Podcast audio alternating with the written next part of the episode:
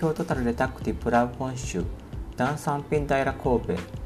Seribu tahun lebih dulu, Kyoto adalah ibu kota Jepang. Jadi kota ini memiliki banyak sejarah, seperti kota Solo. Zaman dulu, kata Kyoto disebut Heian Kyo. Dari Kobe ke Kyoto, perjalanannya kurang dari satu jam jika naik kereta rapid. Kereta rapid itu bukan kereta cepat Shinkansen.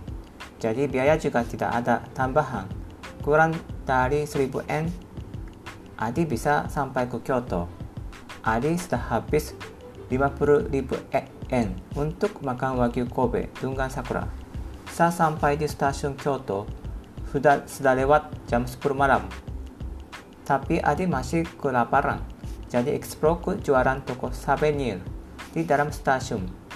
Lihat ini ada Yatsuhashi, cemilan Kyoto paling terkenal nih. Terbuat dari apa?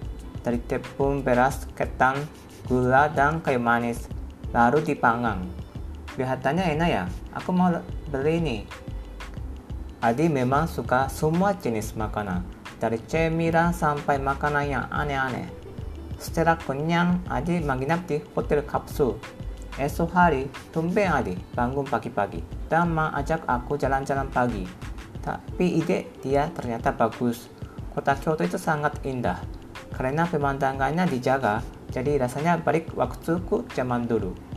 Adi mau makan sarapan yudov. Yudov adalah makanan khas Kyoto, tapi isinya sangat simpel, yaitu tahu.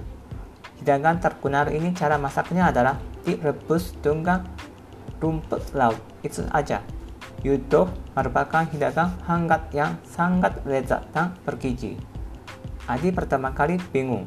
Saat, pesanan YouTube sampai di meja dia karena isinya tahu dan rumput laut.